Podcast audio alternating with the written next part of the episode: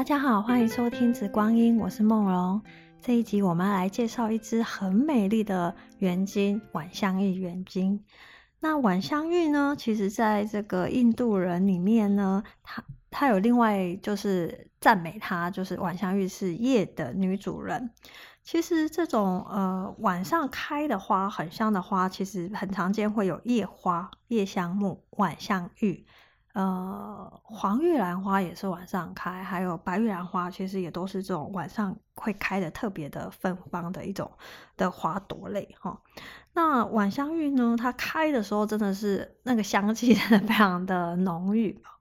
那它通常就是晚香玉，它开花的习性是大概是从傍晚的时候，它会开始去开花，然后在晚上的时候，它的香气是最浓郁，就是芬芳的。那一般来说是在晚上九点到凌晨三点这段时间，它的香气会到达一个高点哈。然后在这个下午三点的时候，它其实是最不香的时候。一般来说，如果说要去采摘晚香玉的话，都会在这个呃天将破晓前，都会把这个花就是采摘下来，不然的话，就是如果说天光一出来的话，其实这种晚上开的花朵，它就很容易会开始蔫掉。嗯，那我觉得晚香玉自己在比较这刚刚讲的这几几这些，就是晚上开的这种呃夜花系列，就夜之皇后系列里面，我觉得晚香玉算是最柔美的，然后不会过度张狂，我觉得有一种呃带点这种玉莹环聚啊，然后有一种慵懒然后撩人的奇尼气息。嗯，我觉得晚香玉是有一种非常性感的氛围在里面，而且很特别的是，如果你们仔细研究的话，其实晚香玉是男香女香都通吃的一个香气哦。那在很多的香水里面，你们都会看到它。那它真的是，嗯，我觉得在调香上就是很容易成功，就是就是它跟谁怎么调，好像都都都它的特色都还在哦。那只是说你要怎么去衬托它，让这个晚香玉就是更突出。那我们再来就是稍微先再科普一下，就是晚香玉它自己本人哦。那其实晚香玉它是一个蛮贵的原精，主要原因是大概是它的萃取率是非常的低的，然后它又是一个必须要晚上采摘，然后非常费人工的呃一支原精，因为你采摘下来之后，就是要马上就是要开始萃取了，不然你只要采摘太久的话，它基本上就是气味会开始产生一些化学的变化。那萃油率的话，其实要看它这个萃取的方式，最常见的话会有原精，呃，原精它最常见的会有溶剂或者是支析法。那现在就是说支析法虽然它的出油率会比较高，但是就是气味会比较杂。因为在这个做支析法的过程当中，有些时候它会破坏到花朵的这个本身的一个香气，虽然它的出油率会比较高。然后一般来说，可能最常见的会是溶剂的，但是我自己有比较过一些溶剂萃取，我觉得后面那个非常明显的奶香，就是那种银朵味道，嗯，其实一般来说都很明显，甚至有些时候他们那个银朵会到一个臭的一个程度哦。所以呃，怎么去平衡这个花香跟这个银朵，一直是这个这种白花它在萃取的时候一个技术的一个门槛跟一个关键点。嗯，所以就是呃，架上这一支晚香玉其实是超临界萃取的。那呃，我其实也有收到，就是几支就是这种呃晚香玉，其实我觉得品质都很好。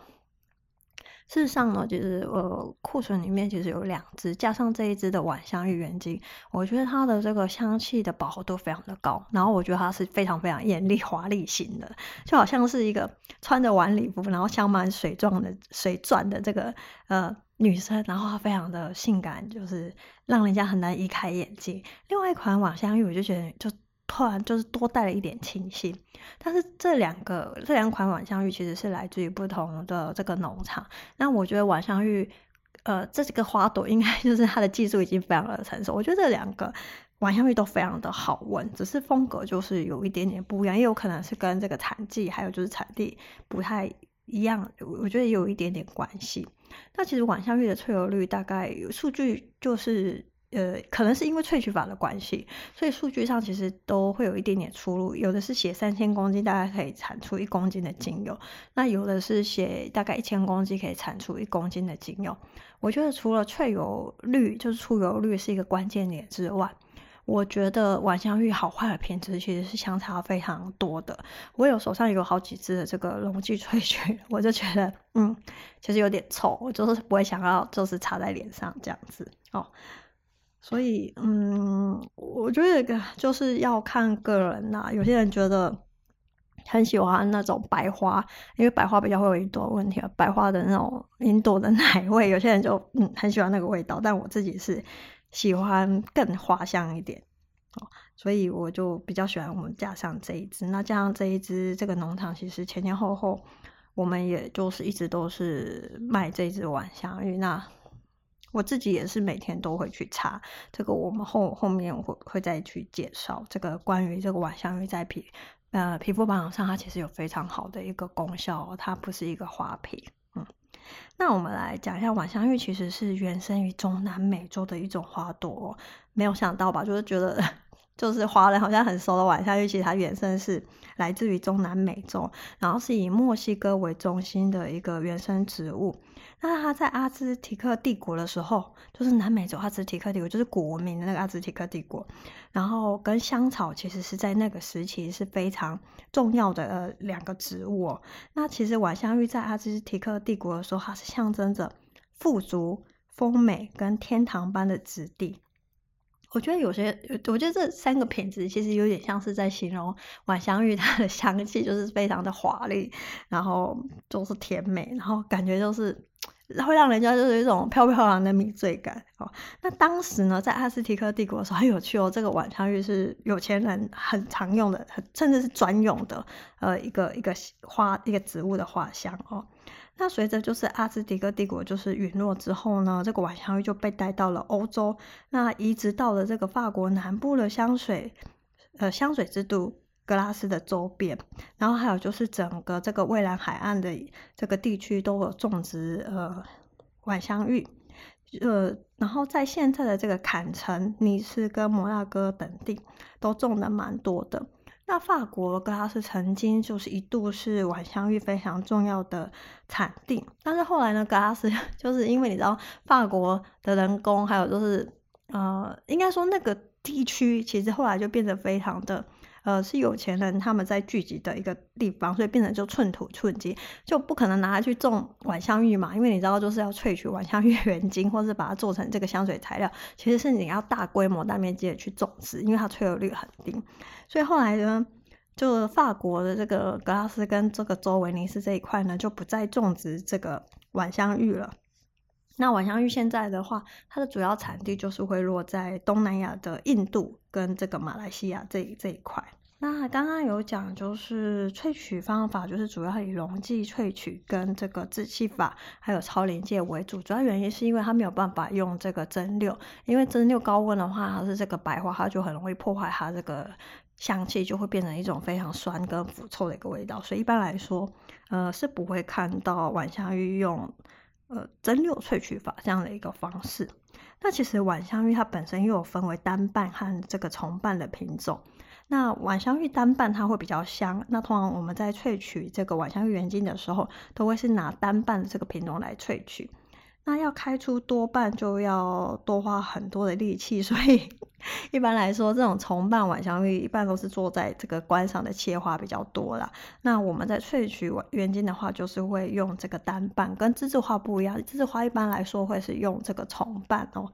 那芍药一般来说也是会用重瓣，那晚香玉就是单瓣，它是比较香气是比较高的。嗯，那以上是呃针对这个晚香玉他自己本人的一个简单的一个介绍哦。那接下来呢，我们可以来看看这个晚香玉的香气。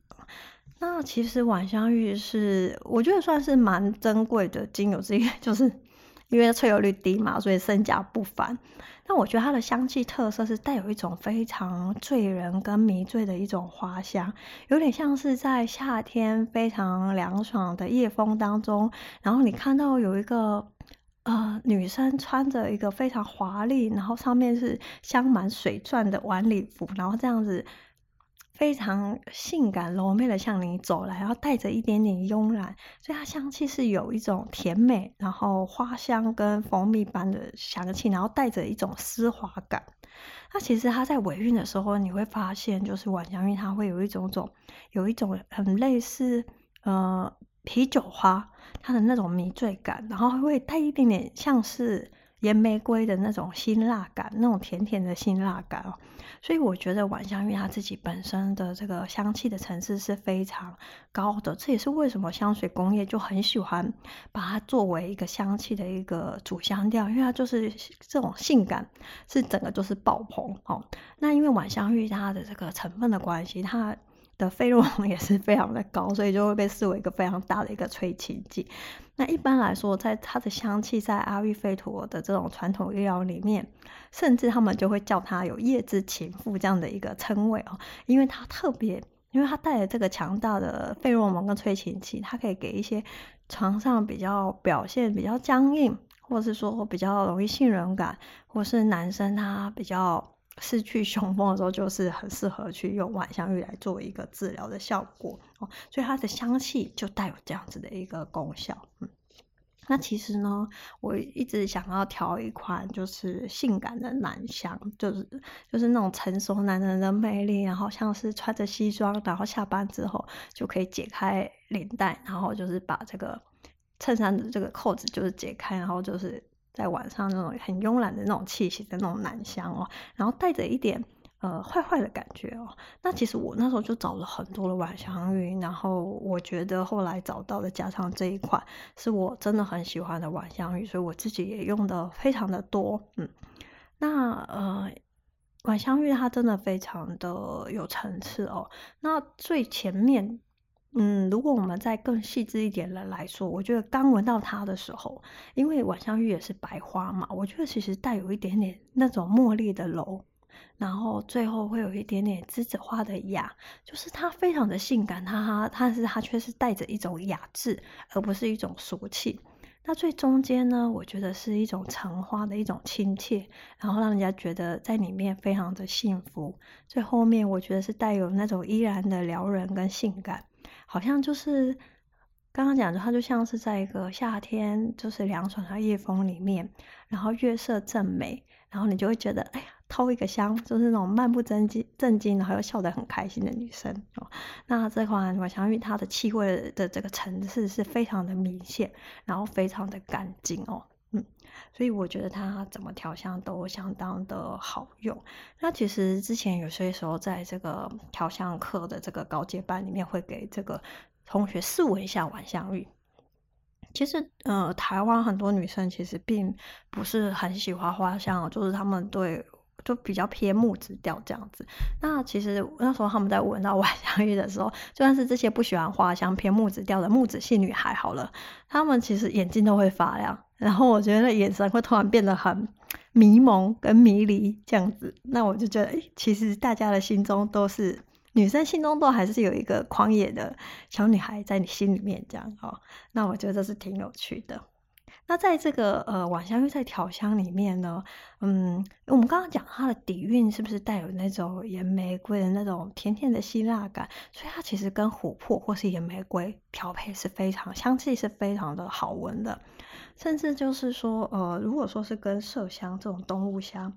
呃甚至它那个迷醉感。就是我们刚讲它底蕴有一种迷醉感，所以它跟麝香还有像是蛇麻草它们调在一起其实是非常的一个融洽的，然后会带着一种异国情调的那种感觉哦。那很适合夜晚的香气，因为它是一个非常奔放的向外奔放的一个香气。那我觉得在冬天的时候也会让人就是用晚香韵也会让人有一种很温暖的感觉哦。那我也试着跟就是晚香韵它跟其他的花朵类去调，或许大家会觉得晚香韵很香，会不会就是跟其他花香调在一起就没有办法就是彼此之间，因为有些人会觉得一山不容二虎嘛。那如果说我今天调一个香气里面，如果是同时有两个就是就是女主角，会不会就是香气上没有办法很调和。那我自己试过，大家知道黄玉兰很香吧，然后大马士革玫瑰很香，那我就试过个呃晚上玉跟王玉兰还有跟大马士革其实都非常的融洽，所以其实晚上玉他虽然很怎么讲很外放，但是我觉得他不逼人，就是可以跟很多的香气都融合得很好。那其实他跟乳香啊、广藿香、野兰草啊，跟还有很多的柑橘类，其实都很可以就是做一个搭配哦。所以调香上，嗯，我觉得它它其实是出乎意料的好驾驭，嗯，所以大家如果手边有晚香玉，因为我们家晚香玉的话，也可以试试看啊。那如果是带有那种奶香的，就是银朵味很重，这种这种白花的这种精油跟原精，其实坦白说是需要一点技巧。如果说银朵味很重，你没有调好，可能就会变成厕所芳香剂，或者是会有香蕉的味道，这是非常有趣，或是有一个肥皂的感觉就会出来了。所以这在调香上，有些时候就是呃，精油跟原精的品质，就嗯，有时候就会让你调香很容易成功。嗯，好。接下来呢，我们来讲身体疗效啦。刚刚是不是就一直在形容晚香玉的香气有多美多美多美？那我要跟大家讲，就是其实这一集我本来想要录短一点的，因为前一集在讲那个啤酒花跟蛇马草，就不知道为什么就、啊、它内容都很多，然后就讲到外太空去了，然后我就录了一个小时，我就想说这一集要录短一点，不然大家每个礼拜都听一个小时，其实嗯是蛮认真的，所以我就想要这一集就是录短一点，结果没想到晚香玉它不是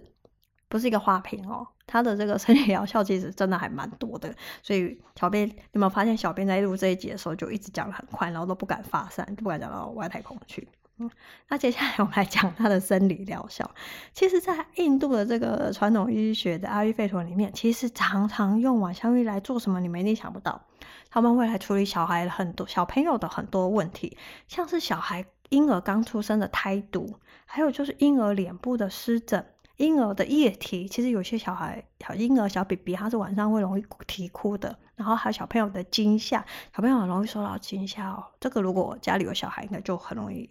就是很容易知道。小时候就是阿嬷常常会带孙子跟孙女去熊家，有没有？就是乡下常常会出现这个画面。那阿育吠陀他就会去处理，在里面就会用晚香玉来处理很多这种小 B B 跟小孩子的一个问题哦。那其实我觉得这些问题，你们从等一下后面他的这个呃生理疗效去看，其实就很容易理解哦。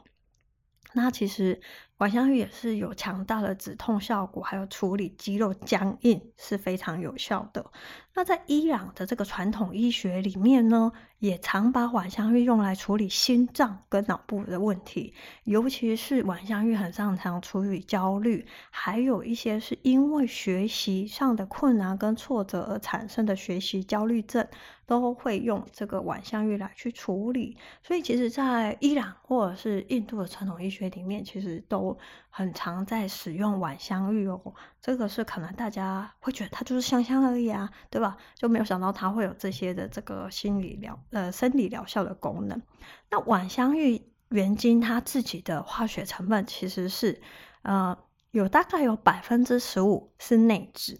那大概苯基酯剩下就是苯基酯咯，苯基酯是大概可以落在七十到 百分之八十， 有些时候是跟它萃取还有就是产地呃，会有点关系，所以你会发现这个晚香玉全部就是内酯跟苯基酯。那不管是内酯跟苯基酯，尤其是苯基酯，就是它是一个化学成分上来说呃比较大分子的，所以你会发现这种、呃、晚香玉它就特别的香，因为它大部分都是苯基酯。那所以在使用的剂量上呢，因为苯基酯因为它分子大，所以身体在代谢的时候其实会代谢的比较慢，都会通常会建议就是低剂量去使用，它的效果就非常好了。因为苯基酯自己本身呢，它在神经放松的效果，还有抗菌力，还有就是所谓的抗痉挛的能力，都会比那些铁烯类的还有醇类的跟酯类的的效果来得非常的好很多哦。所以晚香玉真的算是一个重量级的一支原精，它在这个疗效上哦，所以就是剂量上真的是不用太高，因为如果说因为它的苯基酯的这个比例很高，如果说剂量太高的话，因为你知道吗，就是过度占尽神经，他就会人就会变成呆滞哦。那加上因为它非常的香，可能会有晕香的一个效果，所以通常我在使用的时候剂量也会很低。当然啦，也是因为它很贵嘛，对吧？好，开玩笑。嗯，好，那其实呢，呃，它含有这个内酯跟苯基酯这么高比例，它它有到底有什么这样的生理疗效呢？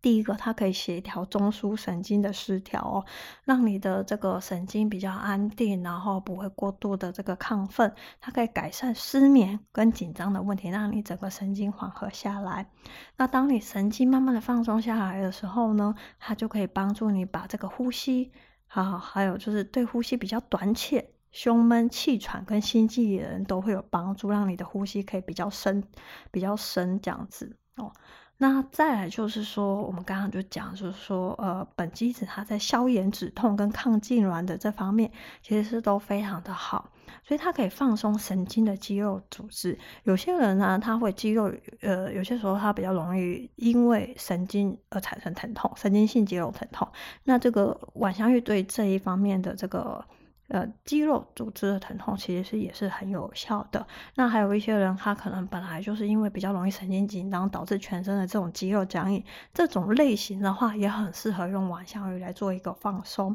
那还有一些人很容易经常性落枕、腰伤了嘛，有时候他就是腰好像不太对劲，容易闪到，那就可以用这个所谓的晚香玉哦，可以给他们做按摩油，然后去啊、呃、涂抹在这个僵硬的部分。那再来呢，就是晚香玉它有促进淋巴代谢排毒的功能，它可以加快这个淋巴循环，然后可以利尿哦，所以就是也很适合在呃做这个淋巴的按摩，做一个疏通的一个效果。好、哦，这个就是放松，所以你会发现，呃，不管是神经还是肌肉。哦、它都是一个放松的一个效果。那接下来呢，要讲女生最喜欢的部分啦，因为我们的听众其实没有，我就觉得紫光玉这半年来好像多了很可很多很可爱的暖男哦，所以我们现在也要来讲一下肌肤哦，就是女生最喜欢的。然后现在男性朋友们其实越来越关注自己的这个外表的一个部分哦。那在肌肤方面呢，第一个一定是抗氧化嘛。其实如果你要调面油，真的我建议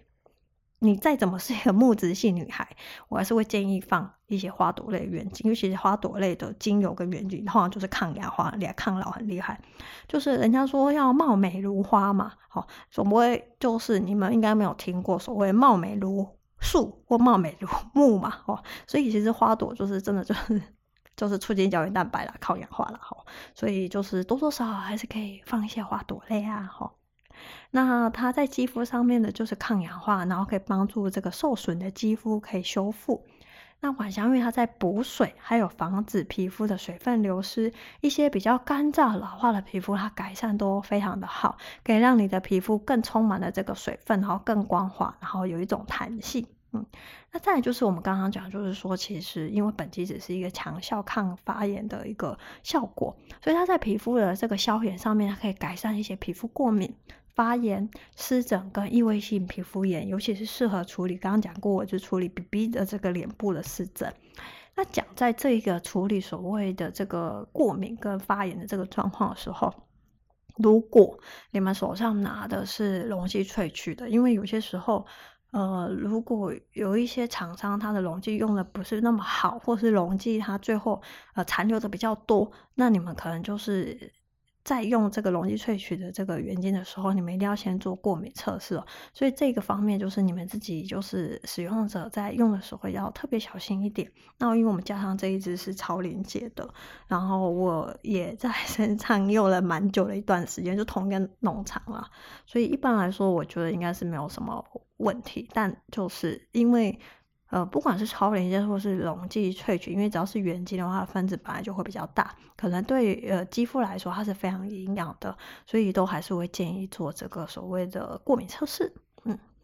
那再来就是所谓的排毒代谢，因为我们刚刚讲嘛，它就是在生理疗效上，它可以促进这个淋巴的代谢排毒，加速这个所谓的新陈代谢。那皮肤其实也是会有一个所谓新陈代谢这个排毒的一个。一个机制在，所以如果说是用在这个改善脸部肌肤的时候，它可以帮助皮肤去代谢一些可能呃以前残留的一些化学物质啊，或者是呃皮肤里面比较深层的一些污垢，或是肤色比较容易暗沉泛黄的人，它都可以帮助这样子提亮这个皮肤的颜色，然后帮助一些粉刺的排除。嗯，尤其是它很针对这个所谓毛孔粗大、容易长黑头粉刺的人，那呃，它就晚香玉就可以帮助这个黑头粉刺，还有缩小毛孔啊。那我自己在观察呢，通常有些时候就是毛孔比较大，然后比较容易长粉刺的人，有些时候就是在个性上可能也是有一些，有些时候呃心里有一些话，他可能比较不知道怎么表达，那就会记在这个所谓的心里哦。通常我觉得这种个性的人的话，也就是憋着憋着就变成粉刺哦，嗯，或者是说 T 字部位会比较容易油，然后两颊比较干，嗯，这是我自己不完全的观察啦，就是，嗯，如果心里有话的话，我就觉得哦，那一阵子比较容易长粉刺，嗯，好，那调在面油里面呢，我相信调在面油里面呢，可以搭配这个，因为它就是我们要做这个缩小毛孔，然后去把这个黑头粉刺就是代谢出来嘛，那我觉得可以就是搭配天竺葵，因为你回到一个所谓的油水平衡的时候，那你慢慢毛孔才比较容易呃去缩小嘛，因为你不会一直产生这个油脂，然后去把这个毛孔撑大，所以可以搭配天竺葵或者是苦橙叶，好，先做这个油脂分泌回到正常。那再来就是桂花、金合欢跟神马草，这些都是专治毛孔粗大然后油脂分泌不平衡的精油，那我觉得就是可以跟这些好朋友们一起搭，那我觉得晚香玉效果其实是更好的。那之前在啤酒花的时候我也就行销了很多嘛，就是就是那些黄金组合我我就很常用哦，那大家可以自己斟酌。那我觉得面油呢，因为是擦在脸上，那鼻子是不是在脸上，其实就是面油一擦上去的时候，那个那个鼻子就会呃嗯嗯的一直闻到这个面油的香气，所以我就说面我就上面油课的时候，我常常跟学生说，面油的香气一定不要看功能性，一定要你非常的喜欢，不然你就是整天甚至半天就是要闻到那个面油的香气一直在你的鼻子，然后进入你的大脑哦，所以就嗯。因为我觉得功能性很多精油之间都可以替代，但是香气喜不喜欢这件事情真的好影响心情，所以就之前有些面油课学生就还是还是偶尔会有一些人呐、啊，就是很看功效，然后就去尝试了他觉得他不是那么 OK 的这个香气，然后回去就会比比较后悔这样。那通常我就是以香香路线为主哈。那我尊重学生的这个体验哦。那我觉得面油擦在脸上，我觉得就是一种情绪，就是嗅吸疗法，它对这个情绪的改善是非常的好。那我们刚刚讲啊，就是晚香玉是可以光嗅吸就可以放松神经，效果就非常的好啦。所以我就很喜欢在晚上的面油，我自己都会在晚上面油里面加晚香玉。那我就觉得说啊，晚上要睡觉的时候擦着晚香玉，我觉得那神经就很容易放松，然后就很容易帮助睡眠，睡眠的会更好，然后身体只要睡得好，我觉得身体都很容易这个启动自我修复的功能哦。那这边可以分享，就是之前呃我有一度就是每个月面油就推了这个晚香玉的面油啊、哦，那有一个客人就用了这个晚香玉面油之后，他就说他觉得擦了那个晚香玉面油之后，他那个香气，他觉得让自己整个人都不一样了。因为自从当了妈妈有了小孩之后，你知道为母则强嘛，他就觉得哦，妈妈就是把自己训练的就是像钢铁女超人那样。然后擦晚香玉之后，他就觉得他自己不是妈妈，他就觉得他是老公的老婆，就是那个温柔可爱的这个小女人那样哦。对，他觉得晚香玉一擦上去之后，他觉得自己整个人就频率就整个就改变了，好，所以我觉得这就是嗯，可以促进这个所谓婚姻生活的美满嘛。哦，那加上晚香玉你知道就催情嘛，所以我觉得晚上擦，嗯，应该是真的可以促进这个所谓的夫妻的感情。那我觉得可以的话，就是可以把晚香玉面油就是分给自己另外一半，我相信你们的感情应该会更好哦。说到这个男生，你们会不会觉得男生擦晚香玉面油很亮？其实我有一个个案，他是男生，他就是一直会用面油，那当然就是他中间他有些时候就会换香气，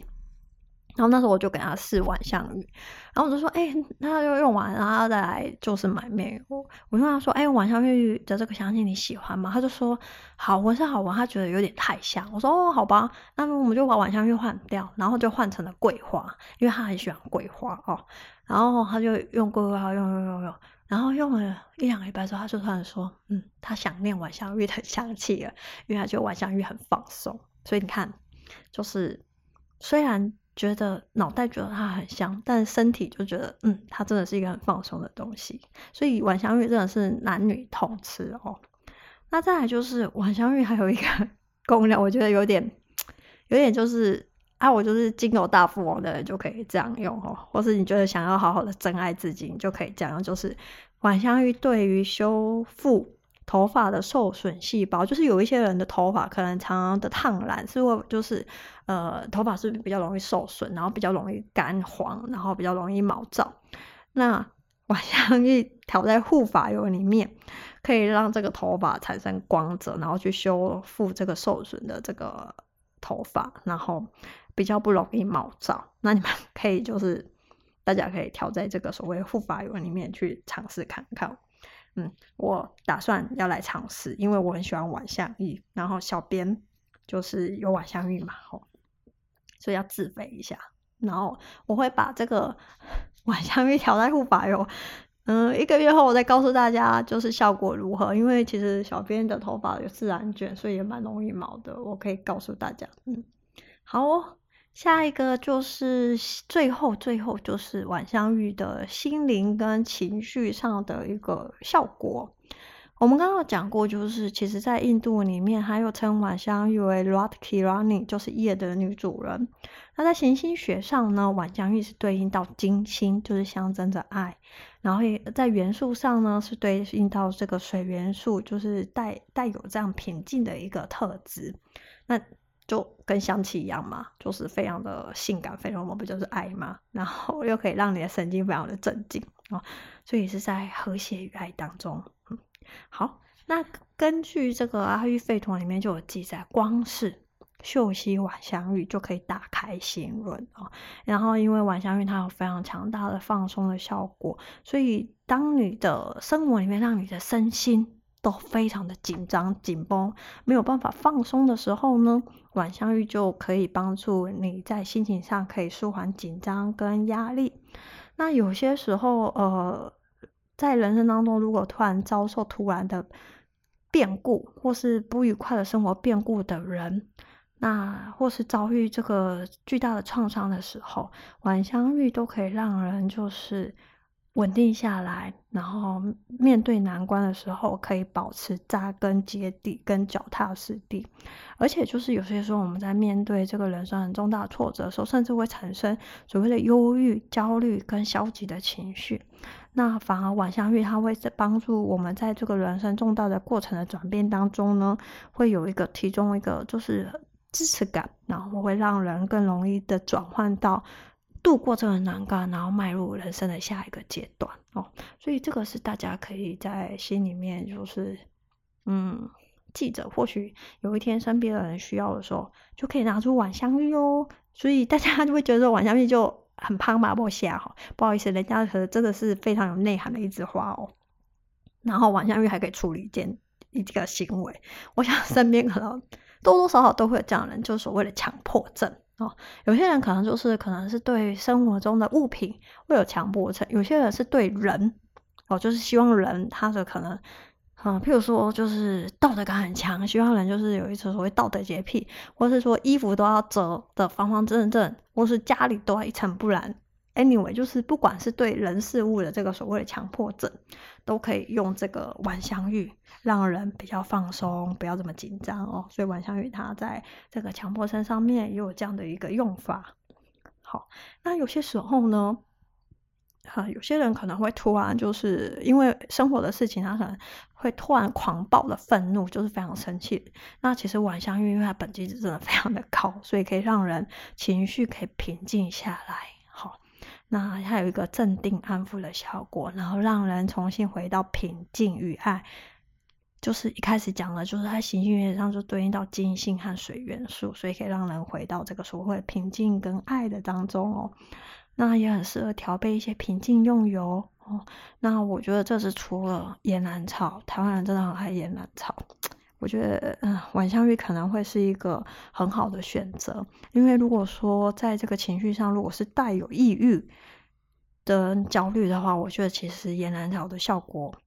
可能并没有那么好，尤其是在忧郁症带有忧郁症倾向的人哦，我会非常不建议用岩兰草。反而那我会觉得用晚香玉这种开心轮的油，然后带有爱的一个支持是非常好的哦。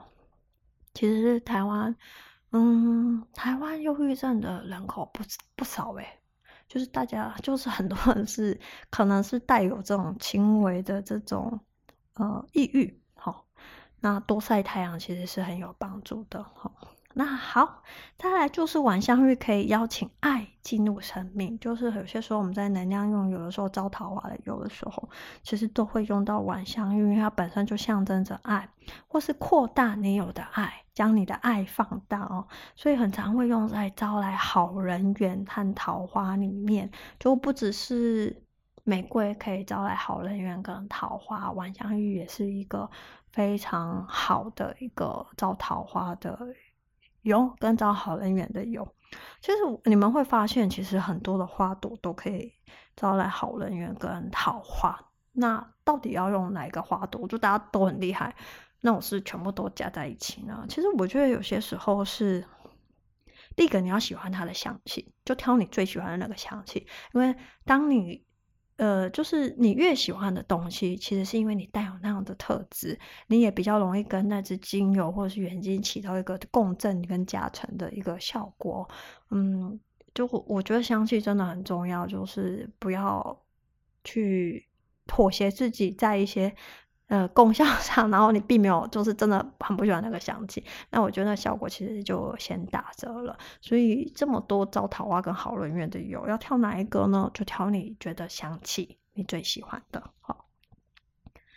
好，今天是针对晚香玉的一个介绍哦，这个是我自己很喜欢的一支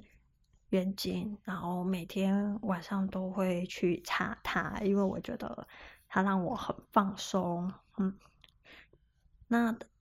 大家如果对晚香玉有什么问题的话，也可以私讯问小编。那我们这一集就很有效率的把晚香玉就是介绍完了哦。那其实陆陆续续这几集其实也介绍了很多，嗯，缩小毛孔，然后去粉刺，然后让皮肤就代谢更好的呃精油跟原精，我觉得大家都可以自己回家 D I Y 看看。那希望大家在新的一年也越来越美丽。嗯，那我们就下回见啦。